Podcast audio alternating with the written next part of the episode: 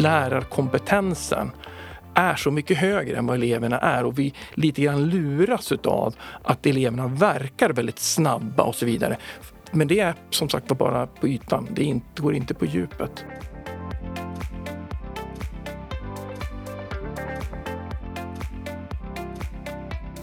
Hej och välkommen till Inspektionspodden, en podcast från Skolinspektionen. Med den här podden vill vi ta upp intressanta ämnen och områden som vi har granskat och som fått stor uppmärksamhet. Jag som leder det här samtalet heter Agnes Gidlund och är pressansvarig på Skolinspektionen. Och med oss idag så har vi även vår generaldirektör Helene Engmo. Hej Helene! Hej! I det här avsnittet så ska vi prata om källkritik. Och för inte så länge sedan så var källkritik kanske främst en kunskap som var viktig för forskare och journalister. Men i dagens läge så blir det ju allt viktigare för oss alla att eh, sålla information, veta var informationen kommer ifrån, vem som är avsändare och vad den har för syfte. Och för att liksom prata mer om det här då så har vi med oss Thomas Nygren som är professor vid Uppsala universitet. Hej Thomas! Hej! Och så har vi med oss Roger Turing som är utredare på Skolinspektionen och som har gjort en utredning i just det här ämnet. Hej Roger! Hej! Hej! Men jag tänkte kanske börja med att fråga hur såg det ut när du gick i skolan, Helene? Hur var det med källkritiken då? Ja, den utgick ju från boken. Det var ju helt klart den analoga källan. Så det, vi läste böcker och vi fick ju fundera på också vad, vad olika påståenden kunde stå för. Och så. Men jag ska inte säga att det var ett så framträdande spår faktiskt när jag gick i skolan. Det är ju en helt annan sak nu då om jag tittar på hur, mina barns utbildning och även när jag titt, blickar in nu via Skolinspektionen. Så otroligt mycket som har hänt. När jag växte upp så var det också så att de kanaler man hade att tillgå i medielandskapet. Det var ju liksom TV1 och TV2. Sen på 80-talet så kom ju det här med reklamfinansierad TV och så ja, eh, nya radiokanaler. Det tyckte man var en stor förändring då. Och eh, sen nu så är det ju helt enormt hur det här har exploderat med alla källor och eh, nya, nya sätt att ta till sig information. Och jag tänker också på de här globala jättarna nu då, Facebook och Youtube som betyder också så mycket för den information som ungdomar tar del av till vardags. Så det är verkligen en helt annan grej. Mm. Ja, jag har ständiga samtal med mina barn just det här om källkritik och att man ska liksom veta var sakerna kommer mm. ifrån. Men varför har vi nu en podd om det här? Varför är det här så viktigt att prata om, Helene? Ja, men om jag börjar i det här det demokratiska samhället då så är det ju oerhört viktigt att medborgare är informerade, reflekterande, kunniga och eh, kan ta del av information på ett kritiskt sätt.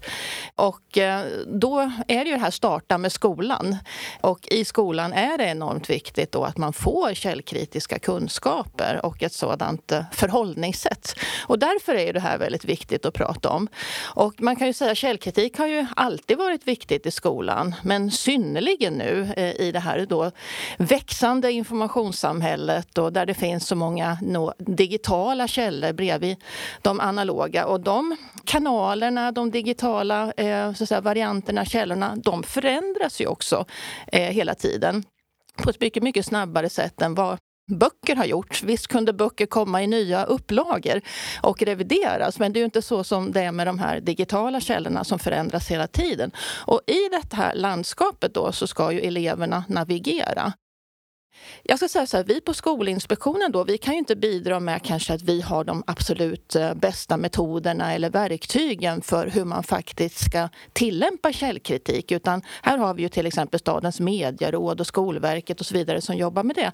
Men det vi kan bidra med här i podden tänkte jag är att vi ska diskutera om vad vi har sett när det gäller vad lärare får för kompetensutveckling och hur ser det ut i skolan i dagsläget med källkritik.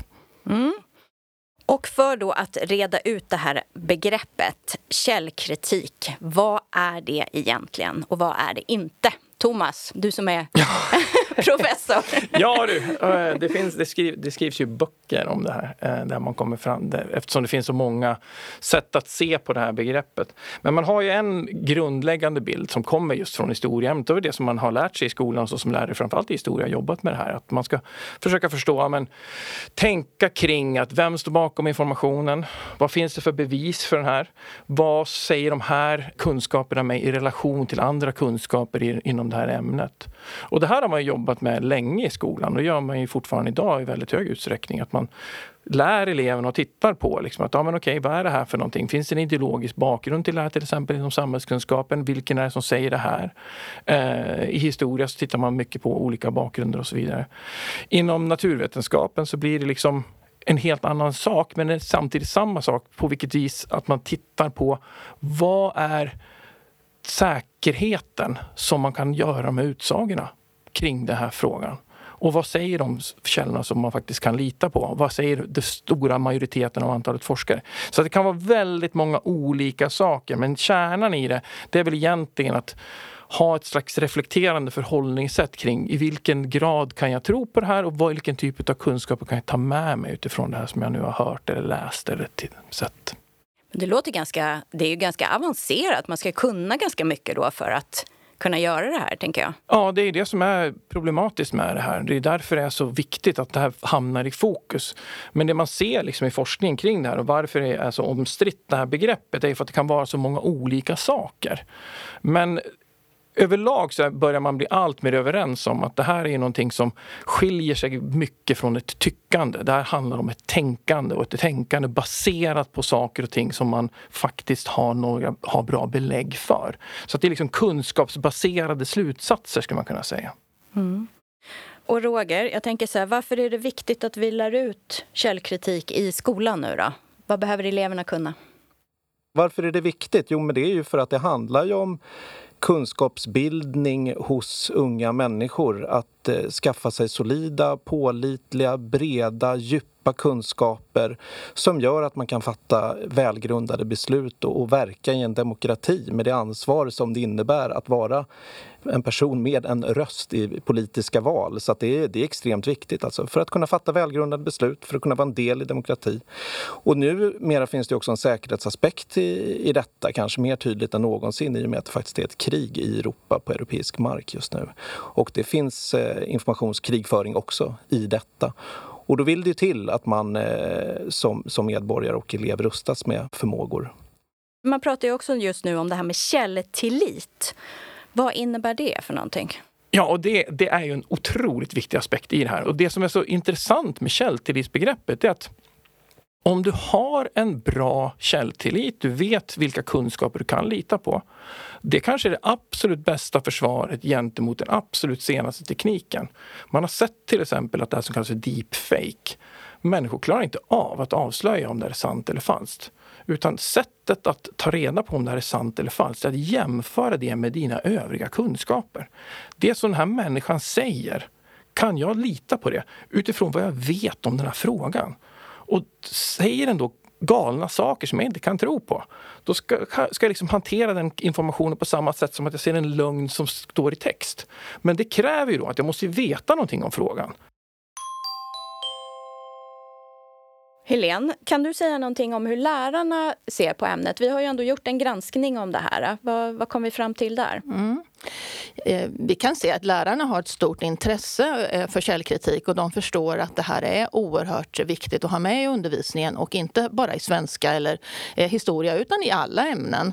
Sen är det ju ändå så, det vi tittade på i den granskningen, att det, när det gäller de digitala källorna så fanns det mer att önska. Lärarna var förtrogna fortfarande med källkritiken utifrån de böcker och det traditionella källkritiska arbetssättet. Men det fanns svårigheter när det gäller det digitala. Och vi kunde också se att eh, det fanns inte den upparbetade kontakten med skolbiblioteket som hade varit önskvärd. Därför att skolbiblioteket sitter ju också med väldigt mycket resurser för att också hjälpa till med informationssökning och ge eleverna kunnighet i det. Och sen en annan sak som vi eh, såg i den granskningen, det var att när det gäller det här med bilder, källkritisk granskning utifrån bilder, så hade man kanske en hel del, återigen då, kring den traditionella bilden, men inte när det gäller rörelse sorglig bild. Och det här är ju någonting som elever verkligen är ju på många plattformar idag där man tar emot filmer och videoklipp och det gäller ju att förstå syfte och bakgrund även bakom den typen av avsändare. Så att eh, det är några stråk i, i vad vi såg då. Jag ska säga att det är möjligen så att det kan ha blivit bättre med de här digitala kompetenserna hos lärarkåren efter pandemin. För vi vet ju att det gjorts stora satsningar på eh, att eh, öka de digitala kunskaperna under pandemin. Mm. Roger, du som var med i den här granskningen, vad, vad, såg ni gällande undervisningen? Hur såg den ut när det var källkritik? Kan du fylla på någonting här? Vi kunde se att eh, dels så fanns det en stor medvetenhet om vikten kring att undervisa om källkritik. Eh, vi tittade på ämnena svenska och samhällskunskap, där fanns de. Det spillde också in eh, över från historieämnet i och med att många lärare som undervisar samhällskunskap undervisar också historia, så det spillde över där. Vi kunde se att det fanns ett motstånd ibland eh, hos vissa lärare när det gällde att ta sig an de digitala arenorna. Man eh, kunde uppfatta det som att eleverna var väldigt snabbrörliga, man bytte arenor. Låg det verkligen på läraren att eh, hålla sig uppdaterad kring detta och så vidare? Den typen av frågor kunde, kunde vi möta då. Vi kunde uppfatta att lärare tyckte att eh, det fanns en tröskel att förstå vad är en algoritm, eh, hur funkar en sökning, vad är det som styr ett flöde i sociala medier och den typen av saker. Då. Eh, vi kunde också se att det fanns ganska stora brister vad gäller undervisning om informationssökning i såväl analoga som digitala källor i ämnet svenska. Och svenska har ju lite av en, ett huvudansvar för informationssökning. Det där fick oss att fundera en hel del och vi kunde också se att skolor där vi bedömde att eh, man inte hade några utvecklingsområden, man hade en väldigt god undervisning. Där hade man ofta någon form av samarbete med skolbibliotek. Då tänker vi att är det just informationssökningsbiten som kanske där kan man tänka sig att lärare kanske behöver lite påfyllnad och kompeten med kompetensutveckling för att kunna undervisa om informationssökning. Sen kunde vi också se, det, det, jag läste rapporten häromdagen faktiskt för att se om jag hittade något nytt med nya ögon sådär och då kunde jag se att i enkäten då tyckte eleverna att undervisningen i källkritik var väldigt bra men att den inte var anpassad efter dem. Och det tycker jag är ett intressant fynd som man kanske kunde tryckt lite mer på. Men det är 2018 som den publicerades, så vi får, Precis, vi kommer ju med en ny granskning nu, så då kanske man kan trycka lite extra på det. Om det nu ser likadant ut, det vet vi ju inte. Men det, för jag menar, det som säkerligen kvarstår, det är ju just den här utmaningen med att dels att det är så himla komplicerat, vilket gör att man kan alltid dra mer nytta av skolbibliotekarier som är expertutbildade inom det här området. Det finns en lite förlegad syn på vad en bibliotekarie är, att det är någon som läser väldigt mycket böcker och har bäst koll på det. Den moderna bibliotekarieutbildningen är ju väldigt mycket orienterad mot just sökfunktioner och hur digitala verktyg funkar. Så jag tror att den experten som finns på skolan när det gäller just de här sakerna är just skolbibliotekarien. Helene, du pratade ju lite om vad vi ser för brister tidigare, men kan du utveckla det lite? Vi har ju också gjort eh, granskningar efter 2018 då, som har rört skolbiblioteket. Vi har dessutom tittat på digitala verktyg, eh, hur man jobbar med det i skolan också på, på 30 skolor. Och även där såg vi liknande tendenser. Eh, att det finns eh, lite av, jag ska inte säga att det är ett bristande självförtroende, för man vill nog gärna, men man, många lärare tycker att det är svårt att skaffa sig den breda kunnighet och den uppdaterade kunnighet som krävs för att klara källkritik kritiken. Ja, och det kan jag förstå, för det här är ju inte lätt. Men kunde vi se något, att det fanns skillnader mellan olika skolor? Ja, det finns ju skillnader eh, och, och så är det ju generellt i våra granskningar att vi har det här att vissa skolor har väldigt eh, starkt välutvecklade arbetssätt verkligen och eh, rutiner sitter och man pratar med varandra på skolan. Man samarbetar mycket lärare emellan och även då med biblioteket. Och sen så finns det ju de skolorna där det inte alls fungerar och man kanske knappt ja, har hört vissa begrepp och ord. Eh, så det, det är också en naturligtvis stor förlust för eleverna om man inte går på en skola där det här sitter. Mm. Men Thomas, vad skulle du säga? Är inte det ganska allvarligt för demokratin att det ser olika ut? Jo, absolut. Alltså, skolans likvärdighet är ju jätteproblematisk, att den inte finns på plats. Jag menar, det är skolor som saknar skolbibliotek. Har du skolor där man till exempel då inte har tillgång till att läsa i böcker och på nätet då vet vi att det blir svårare för eleverna att lära sig saker. Eh, har du bara digitala läromedel så blir det svårare att ta till dig kunskapen. Så bara utifrån de grundläggande ekonomiska förutsättningarna eller strukturella institutionella förutsättningarna så finns det ju ett problem. Men eh, Roger, eh, när ni har tittat på det här, vad skulle du säga att skolorna behöver göra för att förbättra undervisningen då, källkritik? Vi har ju varit lite inne på det, men finns det någonting som du kan... Behövs det mer utbildning eller vad? Ja, vi kunde ju se man kan ju inte alltid dra det så långt så att det är jättetydliga korrelationer som man kan sätta i bevis men vi kunde ändå se samband eh, som vår granskning kunde tyda på. Där kunde vi se just det som vi har varit inne på att de här skolorna som hade en god kvalitet i undervisningen om, om, om källkritik som omfattade nätet, där hade man en blandning av digitala och analoga läromedel. Man hade tillgång till skolbibliotek. Man hade också kompetensutvecklingen på plats, lärarna var kompetenta. Vi kunde också se att undervisningen var designad på ett sådant sätt att eleverna skapade innehåll menat för digital publicering. Och det är kanske en indikation på att lärarna har en ganska stor trygghet kring de digitala plattformarna, att eleverna skapar sånt innehåll. Det var, det var också en sån här sak. Sen eh, vet ju jag, vi läser ju in oss på Skolinspektionen på den forskning som är aktuell och sådär och nu är inte jag fullt så uppdaterad som Thomas men vad jag minns från den tiden och som jag tror är oerhört viktigt och centralt det är ju att som lärare vara närvarande i elevernas informationssökning och inte låta dem vara ensamma i den digitala miljön där. Ibland kunde vi stöta på att man började med informationssökningsuppgifter i början av ett ämnesområde och det, det tror jag är direkt olämpligt. Eh, att lära sig om Förintelsen och hamna på fel sidor från början kan göra att de första spåren i ens hjärna av kunskap om Förintelsen kan komma från en källa som är väldigt, väldigt tveksam. Det tror jag är väldigt olyckligt. Eh, så det tror jag också att eh, elever med djup kunskap, bred kunskap, den breda bildningen, läsa mycket och gärna analogt också. Kunniga elever, allt det där är ju superviktigt. För ju bättre kunskaper inom ett område man har, desto bättre känselspröt har man ju också utvecklat. Och kritiskt tänkande och källkritik, det är ingen allmän kunskap utan det är mycket ämnesspecifikt.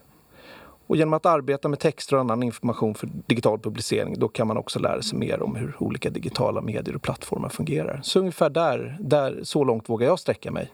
Mm. Ja, det stämmer ju väldigt väl med det, det som forskningen fortfarande säger. Att det är väldigt, det, det, man hade ju en idé om att det fanns någon slags digital native. Så att den osäkerheten som lärarna känner inför att eleverna är mer digitalt kompetenta.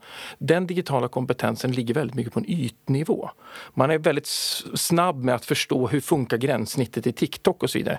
Men de är TikTok natives skickar ut dem för att hitta bra information kring en ämnesspecifik fråga så har de en mycket sämre kompetens än en lärare som är inläst på ämnet.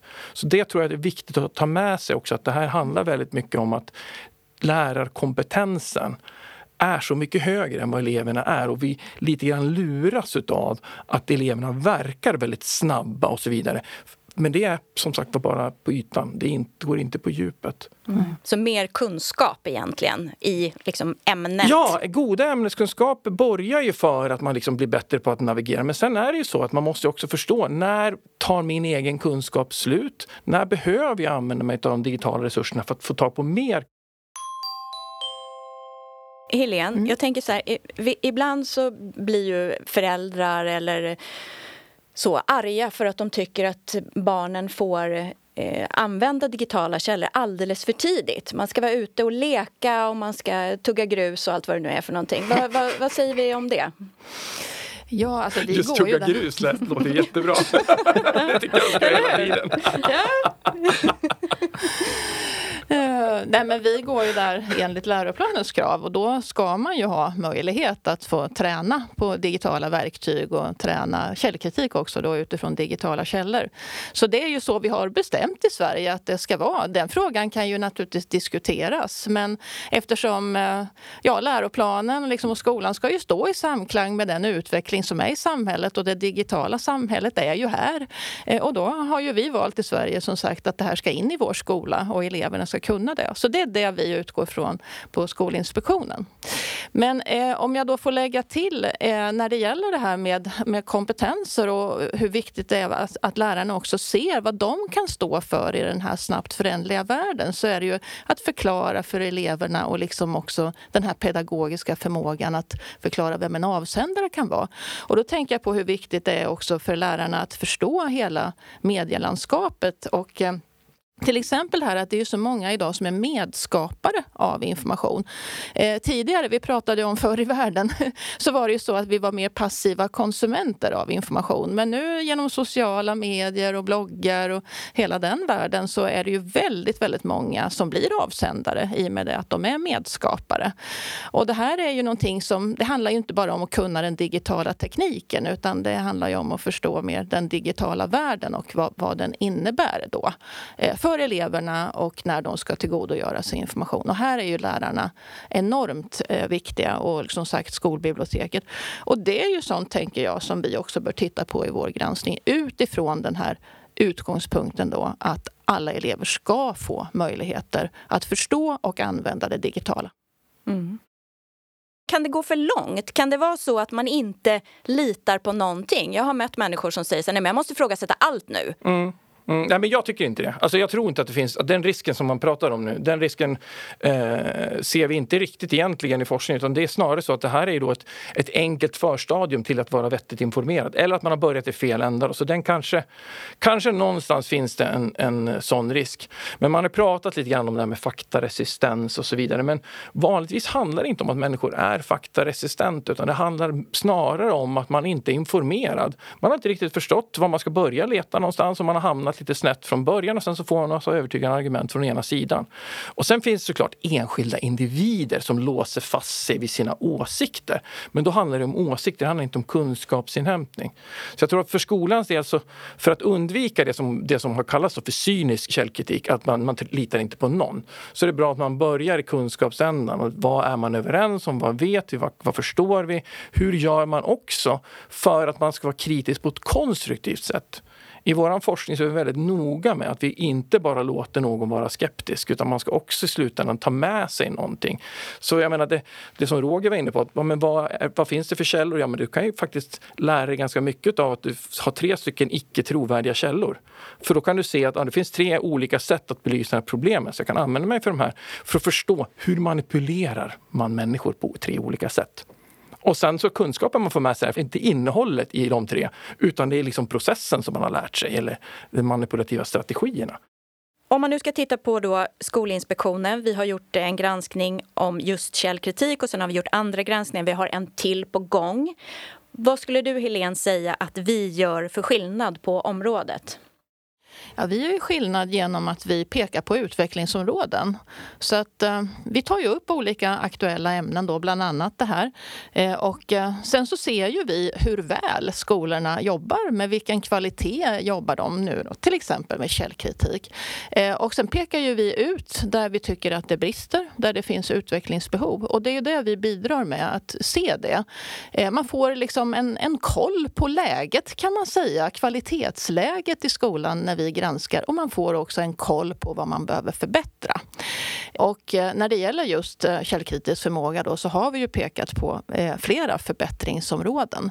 Så att, och det är ju generellt det här som Skolinspektionen gör och bidrar med hela tiden mot de skolorna som vi då granskar. Men man ska också tänka på att alla andra skolor som inte blev granskade, de lär sig också av det här. Och vi försöker ju stärka upp också då genom att skriva rapporter om olika ämnen och, och så sprider vi ju det. Och det har vi gjort när det gäller källkritik. Så att vi har spridit vår rapport om källkritisk förmåga. Vi har också en rapport om digitala verktyg, användning av digitala verktyg och vi har en särskild rapport om skolbibliotek.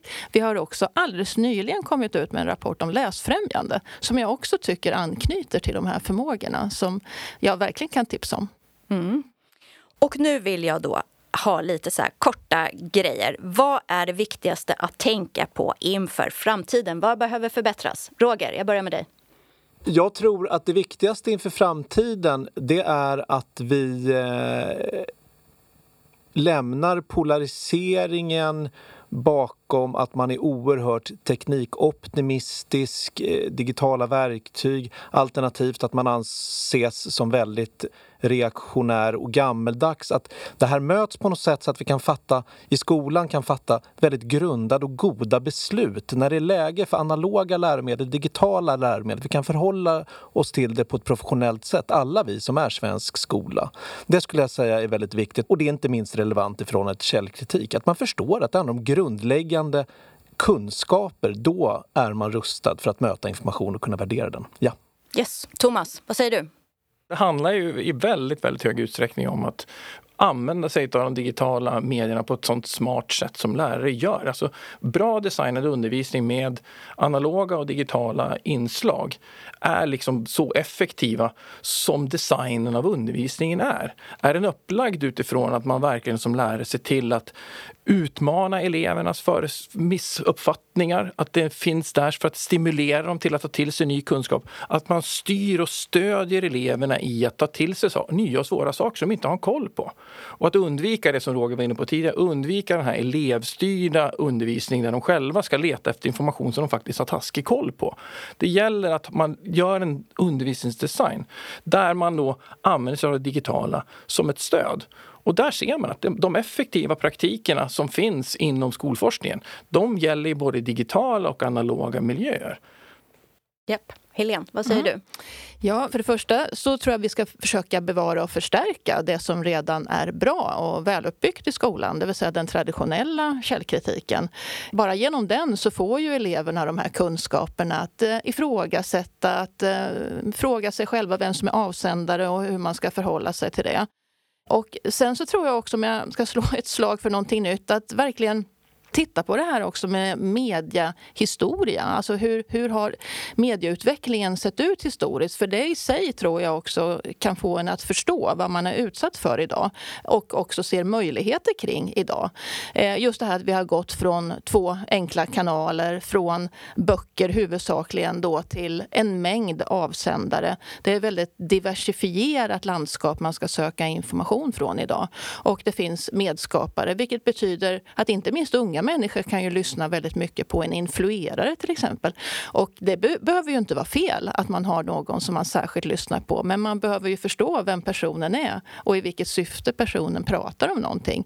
Så att, eh, att också förstå den här historiken tror jag är väldigt viktigt i kompetensutvecklingen av lärarna och också att eleverna får till sig det också. Mm. Ja, men då tänker jag att vi får runda av och konklusionen här blev ju djup kunskap behöver man för att också använda källkritik och att lärarna ska tro på sig själva hörde jag mycket mm. faktiskt. Och du som vill veta mer om Skolinspektionens arbete kan gå in på skolinspektionen.se. Där finns även våra rapporter att ladda ner. Och idag har du hört utredare Roger Turing och professor Thomas Nygren och Skolinspektionens generaldirektör Helene Engmo. Och jag heter Agnes Gidlund. Tack för att du lyssnade.